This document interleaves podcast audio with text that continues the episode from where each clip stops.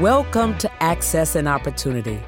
We are excited to be back for a third season to talk about the extraordinary commercial opportunity that exists when investing in women and multicultural led businesses.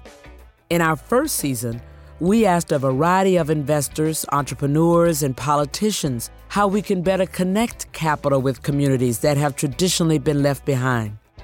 In our second season, we spoke with entrepreneurs about their journey and experience in gaining access to capital.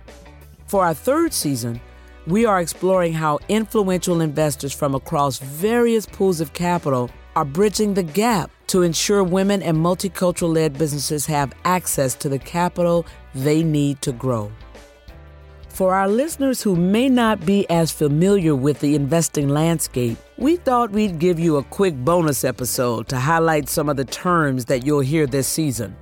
For those of you who are already well versed, feel free to jump ahead and start the season. In the financial markets, there are various types of capital providers, but in this season, we'll be speaking with six influential investor types whose work spans across venture capital and private equity. They are all forms of venture capital, but the way they operate, when they invest, and who they invest with can be quite different. To get us started, let's talk about venture capitalists, or VCs as they're known for short. VCs provide financing at various stages in a company's life cycle from its earliest stage, providing what they call seed capital, through its later stages, where capital is provided in phases called series.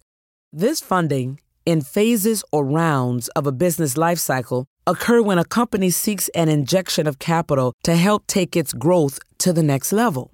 VCs generally take an equity stake in the company and usually come in after the initial angel, friends and family, or pre seed stage.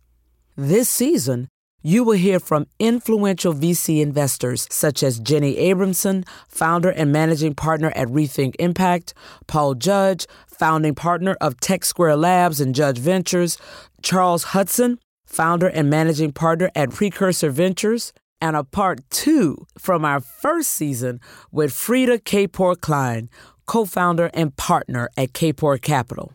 The other investors you will hear from this season JoAnn Price, co founder and managing partner at Fairview Capital, and Monica Mantilla, founder and CEO of Altura Capital.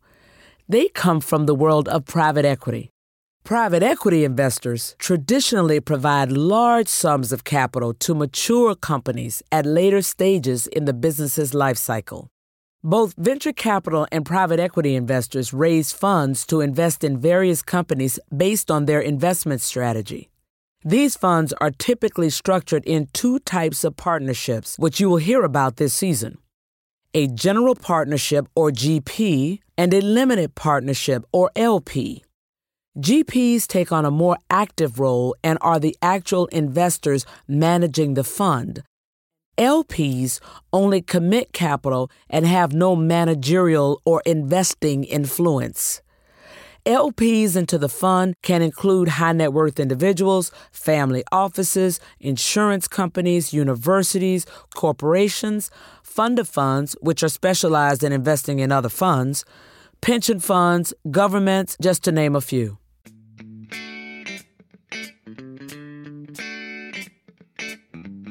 So, we've talked about investment from the earliest stages of a company's growth through its later stages. As a business grows, so do their capital needs. But no matter the stage of development, one thing remains constant. Investors do not have to compromise returns to make equitable investments in women and multicultural led businesses. Join me in season three, where we will take a deeper look at access to capital from the investor perspective and hear how these trailblazers think and operate to create a playbook for success. Come on and join me for the ride.